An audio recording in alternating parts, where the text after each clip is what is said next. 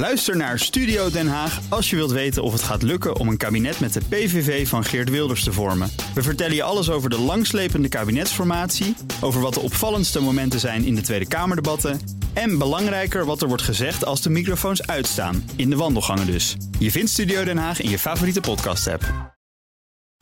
Beleggerspanel. Vastgoedbeleggers zien de waarde van hun portefeuilles flink dalen. Maar is dat een uh, probleem of misschien wel een deel van de oplossing? En kredietbeoordelaar Fitch geeft de VS een lagere kredietbeoordeling. Het Witte Huis en het ministerie van Financiën reageren getergd. Dat en meer in het uh, beleggerspanel met uh, Martina Hafkamp van Vintessa Vermogensbeheer... en Arend Jan Kamp van IEX Media. Goed dat jullie er zijn. Goedemiddag. Goedemiddag. Goedemiddag. Met uiteraard ook aandacht voor jullie laatste transactie, Martine. Verblijd ons daarmee. Ja, het is nu niet zo warm natuurlijk buiten. Maar ik heb een poosje geleden Carrier Global gekocht. Nou, dat is uh, voor eigenlijk een pure play op airco's en warmtepompen. Nou, airco's zijn belangrijk natuurlijk als het warm is, maar ook als het koud is. En dat is natuurlijk niet alleen in zeg maar, de ontwikkelde wereld. Maar er komen natuurlijk steeds meer mensen die meer geld te besteden hebben. En die daar ook steeds meer geld voor over hebben om een airco in hun huis te hebben. Daarnaast is natuurlijk niet alleen Europa, maar eigenlijk misschien wel in eerste instantie Europa natuurlijk groot aan het inzetten op de trans, uh, energietransitie. En er wordt heel veel geld richting warmtepompen geschoven en gestuurd. Nou, die warmtepomp begrijp ik, maar die airco's, en misschien is dat een achterhaald, achterhaald beeld, dat zijn toch energieslurpers juist? Nou ja, maar dat is ook een beetje achterhaald. Maar je hebt het natuurlijk nodig zowel, je kan het gebruiken zowel als warmtebron als ook als koude bron, zeg maar. En iedereen denkt natuurlijk, oh, dus als het warm is, dan moet die airco vol aanslingeren. Maar je kan het natuurlijk ook gebruiken. Ik bedoel, op zich is natuurlijk als je een elektriciteit die natuurlijk groen opgewekt wordt, als je die daarvoor gebruikt, gaat het allemaal weer wat efficiënter dan als je de kolen- en gascentrales aanzet in andere landen. En, en uh, dit is een hartstikke mooi beeld voor de toekomst, zeker als het over dit bedrijf gaat. Dat hebben meer mensen ontdekt, uh, of heb je het nog tegen een aantrekkelijke prijs kunnen kopen? Nou, ik heb het, het was, ze hebben niet zo lang geleden aangekondigd dat ze het Duitse familiebedrijf Viesman gingen overnemen. Er waren niet alle beleggers heel erg gelukkig mee, dus toen ging de koers van het aandeel een beetje naar beneden. En toen dachten we, nou, dan gaan we nog eens extra naar kijken. En dacht, nou, dat is een mooi moment. Inmiddels staat het weer zo'n beetje op de hoogste koers ooit. Dus dat eerste hebben we dan vast binnen. Maar dat, daar is het niet om te doen. Maar het is qua instapmoment. Bedoel, er komen steeds meer mensen zitten daar natuurlijk volop in te zetten ook wel. En een warmtepomp heeft ook nog eens een hogere aanschafwaarde. Dus de marges zijn er heel mooi op. En zeg maar, de levensduur van een warmtepomp die is korter.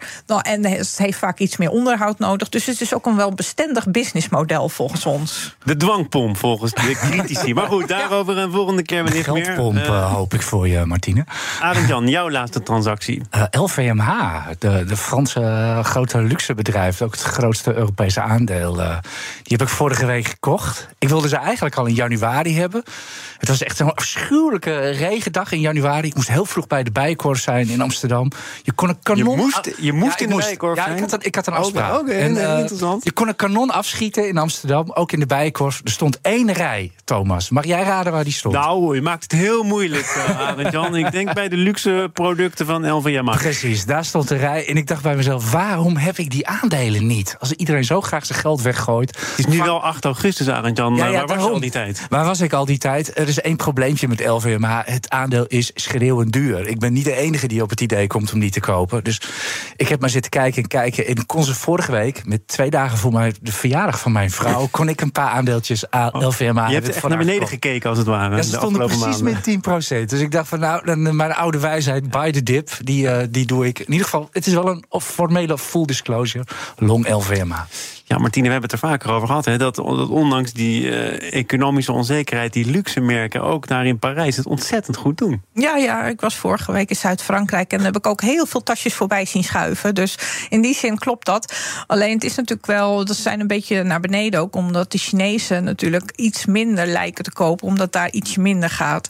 Dus ja, bedoel, maar voor de lange termijn, het zijn allemaal van die dingen, uh, maar, dit soort producten wordt gekocht door mensen die niet op 5 cent hoeven te kijken. Dus in die zin is het wel een redelijk bestendig businessmodel. Lijkt ja, mij. ik denk dat er over 25 jaar ook nog wel een rij bij de bijenkorf staat. Ja, en jij bent ook met een handtasje binnengekomen zojuist. nee, Martine wel. Maar ik ben een onvoldoende geen... kenner om, om er iets van te maken, Martine. Dat is, uh, dat is geen uh, LVMH-tas. Ziet er mooi uit. Ziet er mooi uit. Dank je. ik, heb van, ik heb van een mooi Nederlands degelijk merk. Uh. Daar laten we het even bij, denk ik. Tenzij je daar ook aandelen in hebt. Nee, nee, nee. Maar dat, niet. eh, dat we gaat gaan niet. naar eh, een ander Nederlands bedrijf, PostNL. Dat ziet de pakketmarkt flink aantrekken en verhoogt de financiële verwachtingen voor de rest van het jaar. Zegt het bedrijf bij de kwartaalcijfers die deze week bekend zijn gemaakt. En dat is welkom nieuws voor PostNL en misschien wel de hele economie. Tenminste, als je PostNL volgt. Analist Jos Versteeg van Insinger Gillissen heeft daar zo zijn twijfels over. En als je naar de koers kijkt op een langere termijn, is de aandeelhouder ook niet echt blij, denk ik. Je ziet nu dat er vandaag een hele opluchting was, 8% bij de koers. En dan sta je op 2 euro. Dat is ongeveer het hoogste koersdoel wat uh, het kleine clubje analisten, wat nog naar PostNL kijkt, gezet had. ING had uh, 2 euro staan. Ja, dat kleine clubje analisten dat het nog de moeite waard vindt om PostNL te volgen. Uh, vinden jullie het interessant? Ik hoop het maar, want we gaan het er lang over hebben, Martine. Ik beleg er zelf niet in voor klanten. Oké, okay. waarom niet? Nou ja, het is uh, niet zo daar een grote uh, marktcap dat ik daar goed in kan bewegen. Dus dan houdt het al snel een beetje op, ongeacht wat je er al van vindt. Nou, wat vind jij oh, ervan? Dat is een makkelijk antwoord. Uh, ben er mooi vanaf zo. ik zal het iets ingewikkelder maken. Ik vind het een non-belegging. Jos Versteeg zegt het al, de koers. Maar als belegger kijk je iets verder. Je kijkt naar echt naar de return die je krijgt van zo'n aandeel. Nou ja, de koers is alvast niks. En dividend, soms krijg je het wel, soms niet. Soms minder, soms wel. Daar kan je ook geen pensioenen mee uitrekenen. Ja, en, en op hele lange termijn, als je naar die omzetten kijkt, die is, die is echt geïmplodeerd. Het is natuurlijk nu wel die leuke pakketdienst. Maar ja, uiteindelijk maakt dat lang niet goed wat ze Maar die ooit- leuke pakketdienst, dat is toch ook eh, niet van voorbijgaande aard. Mensen Nee, zullen maar toch in toenemende mate. Jawel, maar pakketjes, dat, dat, is eh, geen, dat is geen raketwetenschap. En er is veel concurrentie. En misschien dat er ooit nog eens een keer een bod komt van een, van een partij op, op die afdeling van eh, of dat onderdeel van PostNL. Dat, dat zou nog kunnen. Ze gaan natuurlijk ook gebukt onder die postbezorging, blok aan het been. Ze gaan over, ze verplicht zijn overigens. Hè? ja, PostNL gaat overal onder gebukt, joh. Dat is echt. Nu ben je wel heel negatief. Nee, nee, nu ben ik, nu ben, nu ben ik echt, eh, echt, echt een negatief. Maar ja, weet je, op de bus zitten we echt met een kater. Eh, eh, het bedrijf had zichzelf een paar jaar, zes, zes, zeven jaar geleden voor 5,75 kunnen verkopen. De hele beurs uit, doe dat nou. Er zei één iemand die zei: nee, we gaan meer waarde creëren hier. Dat was de CEO van het bedrijf, Herna Verhagen. Er staat nu, ja, er staat nu 2 euro op het bord. Dus het is. Ja, het, het is een vrij rampzalige belegging wat dat betreft. En er is, wat mij betreft. Met een opleving tijdens die coronapandemie natuurlijk. Wel, ja, maar dat is even een tijdelijke opleving. En dan moet je het allemaal maar net goed timen om goed te zitten met, met de koers. En dan krijg je een keer een dividend. Maar vervolgens is het gewoon, ja, is- is het gewoon weer een, het is een krimpbusiness. En in tegenstelling tot bijvoorbeeld KPN, wat daar wel een hele mooie gestage eh, dividendstroom uit weet te halen, aandelen inkopen, waardoor je gewoon nog als belegger rekensommetjes kan maken, daar echt nog wel aandeelhoudersreturn uit haalt. Oké, Martine vindt Is jou iets te veel een sombermans hier. Ja, nou ja. Waarom? Nou, je ziet wel dat. Kijk, natuurlijk, die postmarkt, dat is natuurlijk. eh, nou ja, daarom is het ook ontzettend jammer dat het kabinet is gevallen. Want ze willen natuurlijk ook graag die postwet aanpassen. Dat ze niet meer op die. eh, dat ze iedere dag die post moeten bezorgen. Of tenminste vijf dagen in de week. Eh, het is natuurlijk wel. ja, ik bedoel, ik stuur niet, zelf niet zo heel veel kaarten en brieven. Ja, op kantoor wel. Maar ik bedoel, dat is natuurlijk een imploderende markt. Als je het dan over, daarover hebt. Dat, dat neemt ieder jaar met 9 of 10 procent af. Maar die pakketdiensten. ehm, ja, dat trekt nou juist wel weer aan. Omdat we toch allemaal bedacht hadden. Nou, corona was het natuurlijk, explodeerde het enorm. Dat, je kon niet op een andere manier iets kopen. Maar dat dus een beetje die gemakseconomie, dat dat wel degelijk is. En dat je ziet juist ook dat internationale pakketjes, dat dat wel beter gaat. De, de, de FD-rubriek Bartjes die heeft er toch wat eh aangeweid, ook eh, vandaag nog. Met als conclusie: het lukt PostNL niet om in deze miljardenmarkt, die van de pakketten, eh, goed geld te verdienen. De onderneming zegt te streven naar een marge van 5 tot 7 procent. Daar ligt dus nog wel een flinke uitdaging. Ja. えっ? En die uitdaging zit hem erin dat er natuurlijk heel veel meer bedrijven zijn Ja, die hetzelfde van plan zijn. Ja, want bijvoorbeeld de brievenbuspakketjes, daar is DHL ook leuk mee bezig. die zijn daar gegaan. bewust onder dat tarief van PostNL gaan zitten. En Die zwaardere envelop die, die voor veel bedrijven interessant is om te gebruiken. ja, tuurlijk. Eh, Dus eh, in die zin is het natuurlijk ook een hele vechtersmarkt. En is de, inderdaad, de concurrentie is heel groot. En ik zeg ook helemaal niet dat ik in PostNL wil beleggen. Alleen het heeft wel een bedrijf. Ja, bedoel, klopt. Ze hadden toen 5,75 overnamebod. Toen zei eh, Verhaag zelf, nou, we kunnen wel 6,50. Dat zijn we op eigen kracht waard. Nou, volgens mij is die koers er al heel lang, eh, als het er ooit geweest is, al heel lang niet meer geweest. Het is een soort 65 cent was eerder in zo- beeld. Het was weer zo'n glijdende schaal naar beneden. Maar ja, ik bedoel, ehm, het is wel. eh, wat wel nog natuurlijk goed is, dat als dus blijkt, want ze gingen natuurlijk snijden op het hoofdkantoor in banen. Nou, dat blijkt dus dat de transitievergoedingen veel, die uitgekeerd hoeft te worden, zijn veel lager. Omdat al die mensen wel ergens anders heel snel werk kunnen Ja, krijgen. maar ze hebben ook nog heel veel openstaande vacatures Ja, om post te bezorgen. postbezorging. 6% staat er eigenlijk eh, nog open. Ja. Eh, en dat gaat uiteindelijk ook geld kosten, want je moet mensen verleiden. En zo niet, dan komt de kwaliteit onder druk te staan. Dus daar zit ook nog een probleem voor PostNL. En daar was ik te somber net. Nou, ja, je moet kritisch blijven. Dat- nou, laat ik, het, laat ik jouw somberheid eh, proberen om te draaien in... stel dat jij verantwoordelijk bent voor eh, PostNL. Hè. Voor Hagen zit er al een hele tijd. Ik maak jou, niet voor, verstandig, ik maak jou voor één dag eh, CEO van PostNL. Wat doe je? Nou, is dus die bestelbusjes vervangen. Dat is mijn doorn in het oog. Die, die geblutste, ge, ge, maar dat zijn vaak dingen mensen met die het in eigen beheer doen. Hè? Ja, het kan wel zijn, maar zo, vertel- zo, zo, zet je, je- zo zet je je eigen merk toch niet neer. Oké, maar hoe, hoe, maak je, hoe maak je hier nog iets van? Want je hebt dus die twee poten en de ene houdt het bedrijf overeind... en die andere zakt daardoor door zijn hoeven. Als ik, als ik mag beslissen, dan zou ik zeggen... laat de overheid zelf het postgedeelte in eh, eigen hand gaan nemen... dat er maar uithalen en verkopen de rest maar aan de hoogste bieden. Jij bent de co-CEO. Dat wordt, dat, wordt, dat wordt een lastige dag Oh, ja. misschien, maar...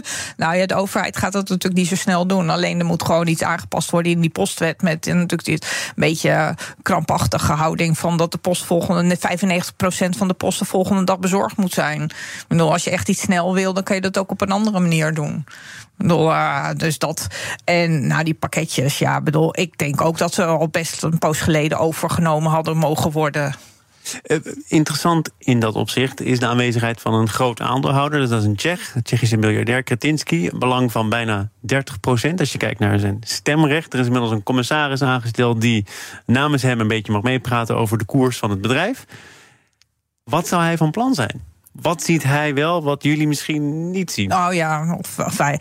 hij oh, eh, sorry. nou, ik, ja, ik wil je niet beledigen hoor. Nou, nee, zo bedoel ik het ook niet. Maar hij houdt, houdt zich natuurlijk. eh, eh, houdt zich altijd een beetje in nevelen gehuld. Hij doet er nooit zo heel erg concreet uitspraken over. Maar hij heeft natuurlijk ook een belang in Royal Mail. Dus het zou best kunnen zijn dat hij daar dan natuurlijk een combinatie ziet. En dan juist misschien wel weer in die pakjes. Eh, dat, dat zou heel goed kunnen. Het is inderdaad wat, wat Martine zegt. Dit, dit, dit is een beetje wat, er- wat er rondgaat op de beurs. Ja. Met een vraagteken erachter. Ja, verder, eh, de man houdt zijn kaarten voor zijn bord. Wat, wat hij precies wil doen. Als hij boven die weet 30 niemand. procent uitkomt, dan is hij verplicht een bod uit te Ja, ja, brengen. ja, toch? je zei het al even, zijn stemrecht is minder dan 30% Hij heeft wel al meer dan 30 van, van de aandelen door, door inkoop en dergelijke. Maar als hij echt boven de 30% komt, moet hij gaan bieden. Hoe is het om zo'n aandeelhouder binnenboord te hebben? Die Eh, dan, moet je in ieder gestaag geval, dan moet je in ieder geval heel erg goed naar luisteren. dat, eh, Ja, nou ja, je kan daar- geen beslissingen nemen zonder zijn Nee, toestemming. maar daarom zit die commissaris er natuurlijk ook. Ja. Dat hij eh, natuurlijk al wel een beetje aan de touwtjes gaat trekken. En inderdaad, nou, eh, PostNL stopt nu even met het inkopen van aandelen. Dus in die zin wordt zijn belang niet groter. We gaan naar eh, de Verenigde Staten. BNR Nieuwsradio. Zaken doen. Thomas van Zeil. Het beleggerspanel is aanwezig. Martine Hafkamp en Arend Jan Kamp. Een kredietbeoordelaar Fitch, een van de grote drie, durft het aan om de kredietwaardigheid van de VS ter discussie te stellen. En dus kreeg de VS te maken met een verlaging van de kredietscore van Fitch. Het land ontdoet zich daarmee van de zogeheten triple-E-notering en is nu weer double E met een plusje. En dan kan je denken, niks aan de hand, want Uncle Sam betaalt zijn rekeningen wel. En toch zijn er ook wat argumenten die misschien door. eh, de regering Biden, de minister van Financiën, serieus genomen moeten worden. Maar allereerst, Martine, waarom heeft een land als de VS een kredietbeoordeling nodig? Wat, wat, wat voegt dat toe? Nou, ja, het is natuurlijk voor eh, investeerders, dat die de beleggers, dat die met een bepaalde kredietwaardigheid, dat ze dat moeten hebben in de portefeuilles. Eh, het zegt natuurlijk ook iets over de, officieel over de rente die betaald moet worden. Want hoe lager je kredietwaardigheid, hoe meer rente je moet betalen op je obligaties. Alleen in het geval van de Verenigde Staten moet je afvragen of dat dan echt zoveel impact heeft, omdat het natuurlijk de grootste en meest liquide markt van de wereld is. Ik vraag me dat af. Jij ook? Ja, nou ja, ik bedoel, je zag natuurlijk in eerste instantie zie je dan altijd wel koersreactie. Maar dan blijkt daarna dan toch ook wel weer dat dan. Ja, die vlucht naar veiligheid, dat, dan kom je alweer snel uit weer bij die Amerikaanse staatsobligaties. Maar dan is het dus blijkbaar nog altijd een veilige haven, ondanks dat ontbrekende aardje, Arend Jan. Eh, ja, maar het is, het is inderdaad al wat Martine zegt. Voor, voor sommige obligatiebeleggers zijn er hele strikte regels. Die mogen alleen maar in AAA-papier beleggen. Dus zeg maar de, van de hoogste kwaliteit. Nou, dan is het wel zo. Er zijn drie grote eh, kredietbeoordelaars die ertoe doen. Dat zijn, dat zijn Moody's, S&P, Standard Poor's en dat is inderdaad Fitch. En Fitch is, volgens mij, Martine, is dat wel het, eh, het kleinste knulletje Ja, van de klas. ja. Moody's is echt het belangrijkste. En die hebben nog triple A staan. Standard Poor's heeft tien jaar geleden al, eh, al een keer verlaagd. Ook veel tumult toen.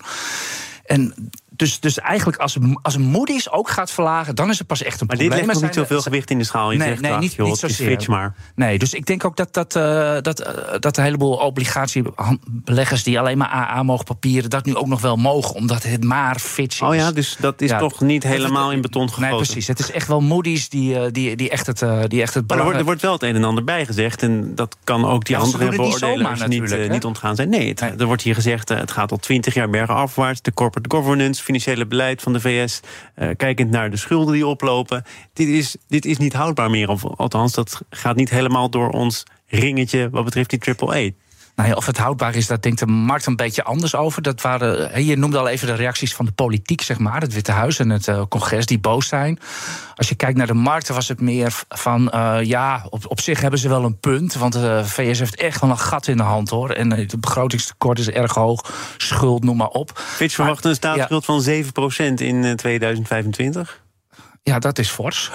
ja, dat, eh, om maar te zwijgen van het, van, het, van het tekort wat er allemaal is. Er is ook zo'n hele leuke, misschien ken je hem ook wel, Martine. Zo'n debt-ticker Ja, is Ja, er. die gaat voortdurend... Ja, eh, ja, als je, daar, als je daar een minuut naar kijkt, word je helemaal gek. Dat is echt om gek van te worden. En dan zie je pas echt hoe hard het gaat. Maar in ieder geval, die zeggen die, die staatsschuld is prima te financieren. Maar Fitch heeft wel een punt van dat, dat, dat Washington er een potje van financiële wanbol van maakt. Om het maar even heel, heel populair te zeggen. Ja, maar dat is natuurlijk al jaren aan de gang. Ja, daarom wat nieuw. Ja, Ja. precies. Ik bedoel, natuurlijk, wel- dat wordt het schuldenplafond en het gesteggel daarover wordt dan als een van de argumenten gebruikt. Nou ja, ik bedoel, dat kunnen we wachten tot in januari 2025 is dat voor de volgende keer aan de gang. Nou, dan gaat het weer net zo. Maar ja, wat er nieuw is, dat, dat kun je toch ook wel aandragen. Namelijk dat eh, de economische omstandigheden zijn veranderd. Er grote stimuleringsprogramma's zijn geweest tijdens corona. Maar nu weer steeds. programma's om de industrie aan te zwengelen.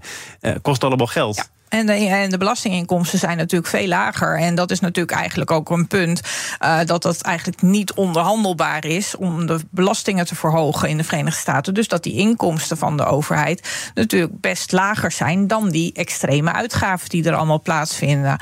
Ehm, maar ja, aan de andere kant moet je ook denken van ja, het is inderdaad de grootste economie van de wereld. Nou, de rentelasten die lopen wel hard op. Bedoel, eh, en, maar ja, je kan altijd weer rentelasten kan je weer financieren met nieuwe obligaties. Dus in die zin krijg je dus een beetje dat, ja, dat zelfversterkende effect. Ja, Alleen- bovendien hebben we nu nog even het mazzeltje dat de inflatie de schulden wel wegveegt. Dus, ja, eh, daarom, dus daardoor, daarom is dat ook wel goed als die inflatie niet op 10% staat, maar gewoon een ietsje hoger dan 2. Dat is helemaal niet zo erg. Dan, dan infleer je de schulden ook weer weg. Maar ja, je hebt nu dus ook het beleid dat de Fed aan de ene kant wel een verkrappen is. En de Amerikaanse overheid natuurlijk de, de, de geldkraan vol Daar ook gaat iets mis. staan. Dat ja. lijkt eh, elkaar niet bepaald in de hand te werken. Hoe kom je overigens dan weer terug van die eh, twee A'tjes met een plusje naar drie A'tjes? Is er nog een soort handleiding die Fitch erbij gegeven heeft? Beste Joe, Oh, als dat, je is, dit dat, is, doet... dat is een goede vraag. Maar het antwoord ligt natuurlijk. Ik weet niet de specifieke omstandigheden. Misschien dat ze die er wel bij hebben gedaan. Dat zou wel sympathiek zijn. Maar eh, ja, uiteraard ligt het natuurlijk. eh, dat, dat, dat het kort gewoon minder gaat worden. Dat, en of, links of rechtsom. Nu Ja. we toch gaan bezig zijn in het beleggerspanel... dit zijn toch ook bedrijven waar je dan weer zelf in kunt beleggen... in kredietbeoordelaars? Ja, Interessant ja, of niet? Maar je ziet mij kijken. Ja, van de, de enige Oh. die, van die drie die ik genoteerd heb, is Moody's eh, beurs genoteerd. Ja, dat is een goudmijn. Dat is, een heel mooi, dat is een heel mooi aandeel. Ja, weet je wat het is? Eh, nou, volgens mij, misschien kan jij dat ook wel, eh, eh, Martine, met je eigen bedrijf. Dat je gewoon een kredietrating gaat aanvragen bij Standard Poor's of Fitch. Ik zie- Het lijkt me een hoop gedoe. Het lijkt me heel veel geld verder. Dat Nou ja, maar ja, heb je maar dan je natuurlijk. dus precies de Ja. spijker op de kop. Dat kan. Ik weet niet of je groot genoeg bent, maar dat kan, je kan dus, dat dus als, be- als Nou, bedrijf... als ik midden. genoeg betaal, dan lukt dat vast Ja, wel. dat denk ik ook wel, ja. Maar in ieder geval, dan, dan kun je gewoon dat aanvragen... en dan maken zij gewoon een eh creditrating van je... en vervolgens sturen ze nog even een factuurtje. Ja. Dus je betaalt hem zelf. En, eh, Maar ja, weet je, dat was tijdens de kredietcrisis was dat ook een puntje. ja, dat was mijn, dat was mijn bijzin die ik in Ja, gedacht heb. Toen liep dat dus die, volledig ja, uit de ja, hand. precies. toen bleken die AA's allemaal een wassen neus te zijn. Misschien weten we dat nog, de wat ouderen onder ons. De kredietcrisis op die pakketjes, hypotheekpakketten... van die tokkie-hypotheken, daar ging dan glimmende AA... En IJslandse banken. nou, dat soort dingen, daar gingen glimmende AA... eh, Maar daar hebben die beoordelers ook een flinke kras opgelopen natuurlijk, toch? Ja, die zijn uiteraard zijn die natuurlijk nu intussen ook roomser dan de paus. En eh, die hebben ook wel het een en ander eh, te horen gekregen. Dus dat zal iets beter zijn. Maar ja, er, er, er zit altijd een scherp randje aan. Maar Moody's, zeg jij, gouden aandeel. ja, maar het is, ja, nogmaals, het is, het is, het is heel duur. Maar, het Maar zijn, dat ja, hebben ook weer mensen beleg, eh, be- ontdekt. Hè. Warren Buffett zit natuurlijk groot in Moody's belegd. Ik bedoel, dat is ook weer een van zijn grotere holdings sinds eh, Ja, Ja, weet je dat die oude weer op een all-time high staat met zijn Ja, Berkshire ja, Hathaway? dus hij Voor ziet er toch altijd wel weer 550.000 goed. dollar zijn de aandelen Maar je van hebt ook die kleine aandeeltjes, hè? ja, die Dus zijn, dan die, zijn ook weer 360 Ja, of zo. ja, ja. Dus het gaat hard.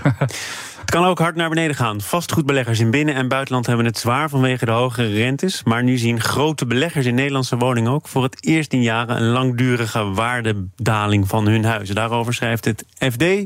Eerder deze week eh, vastgoed. Is dat voor een van jullie interessant? Behalve je eigen huis? Eh, ja, voornamelijk eigen huis. Verder, verder vastgoed op de beurs hou ik maar even verre van. Ja, hoe is het dat, dat jij daarin toch niet eh, de enige bent? Hè? Want eh, heel vaak, ook in dit programma, wordt er gezegd... Ja, vastgoed, dat is toch allemaal maar eh, onzeker en volatiel... en daar waag ik me liever niet aan. Maar als je dan gewoon mensen op straat vraagt en zegt... waar beleg je? Dan zeggen heel veel mensen, nou, mijn huis... want eh, dat levert uiteindelijk wat op. Eh, dat, lijkt, is een hele verstandige en ook een hele goede. Maar waarom is het wel verstandig om dat als uitgangspunt te hanteren? En als ik het aan analisten hier in deze studio vraag... hoe interessant zij vastgoed vinden als sector om in te beleggen... ho, ho, ho, ho, ho. Ja, dat is natuurlijk wel een verschil. Kijk, de, eh, Nee. eigen huis is natuurlijk een woonhuis. En bij vastgoed, de, va- de- in ieder geval de, de vastgoedfondsen die in Nederland genoteerd staan, de beurs genoteerd staan, die doen vooral in commercieel vastgoed. Dus kantoren en, en winkelcentra. Kantoren en winkelcentra, eh, Thomas. Wil jij daarin zitten, anno nu? Ik zit eh, alleen maar in mijn eigen huis, uh, Arend Jan. ook, en daar hou ik het heel graag bij. Hoe interessant vind jij het, Martine? Ik beleg er ook niet in. eh, oh, he- al heel lang niet. Omdat eh, inderdaad, wat Arend Jan ook zegt, je zit dan natuurlijk. En nu helemaal in deze tijd met oplopende rente. eh, dat die finan- financieringslasten ook omhoog gaan. Dus dan heb je dat ook nog. Je hebt, als zodra je leegstand hebt. eh, wil, je hebt ook nog weer bedrijven waar je beursgenoteerde. Dan hoef je niet eens in Nederland te zitten. Maar gewoon die dan bijvoorbeeld als je in Duitsland belegd bent, in Berlijn. Eh, in Vonovia, daar zit je met allemaal eh, huurcaps. Eh, dus je hebt altijd weer externe factoren. Dus je bent nooit zo veilig als dat het lijkt. Is, is het vooral die regulering die, er dan, die beleggers dwars zit? Want, Oh ja, want als je het gewoon plat slaat, zeg je... we hier in Nederland hebben we al jarenlang de discussie... over hoe de woningnood aan te pakken. 900.000 woningen erbij. Er wordt geschreeuwd om nieuwe huizen... en tegelijkertijd zi- zitten die vastgoedbeleggers eh, er niet bepaald eh, goed bij op dit moment. Nee, maar dat is ook omdat ze het gefinancierd hebben, natuurlijk vaak grotendeels. Dus nou, en als dan de rente oploopt, dan wordt eh, het financiële plaatje wordt wel anders. Dan, ja, dan komt er opeens met veel bombardie een partij van 7000 woningen op de markt. Nou ja, dat lost de woningnood in Nederland ook niet op. Het is meer natuurlijk ook omdat als je dan in Nederland kijkt en het specifiek over woningen hebt, zijn natuurlijk heel veel 80-plussers nog steeds in hun eigen huis wonen. En dat vind ik gunsten dat allemaal van harte. Maar daardoor houden ze wel heel veel ruimte bezet, zeg maar. Waar doorstromers niet heen kunnen en noem het allemaal maar op. Eh, En dus het is een probleem dat gaat zich wel oplossen. Want ik bedoel, niemand heeft het eeuwige leven, maar dat duurt nog wel eventjes. het is wel een hele subtiele zo. eh. Als je kijkt naar eh, de fondsen, ook voor particuliere beleggers... Nou, je hoeft niet heel erg je best te doen om er eh, een paar tegen te komen... die dan eh, tot 15% rendement beloven in advertenties, vakantiehuizen. Hè? Probeer het eens. Is dat dan ook gebakken lucht? Ja, ja dat is, maar, Martine, mag ik hem zeggen? Dat Ja. is wel een beetje een. eh, Op de, op de beurs zeggen we nog wel eens. eh, ga vooral niet beleggen in tiekplan- tiekhout, eh, bananenplantages, Die heb ik vakantie, al heel lang niet voorbij. vakantiehuisjes en dat soort dingen. Nou, dat kijk, is wel je moet altijd beetje. naar de kleine lettertjes gaan kijken. Hè. Dan moet je kijken, want op zich misschien dat dat aanvangsrendement wel hoog is. Maar het is altijd zodra de gegarandeerde rendementen. bedoel, dat, dat bestaat niet Ja, dan met moet, je, dan moet je heel erg gaan uitkijken. De enige het echte gegarandeerde rendement wat je hebt, dat is de rente op de tienjarige staatsobligaties. Dat is nu krap 2%. Dat is gegarandeerd rendement. Alles wat daarboven zit, draagt risico. Ook Hugo Reitsma vind je in de BNR-app. Superhandig die BNR-app. Je kunt alle programma's live luisteren, breaking nieuwsmeldingen. Je blijft op de hoogte van het laatste zakelijke nieuws. En je vindt er alle BNR-podcasts, waaronder natuurlijk de belangrijkste, Boeken zijn in de wijk.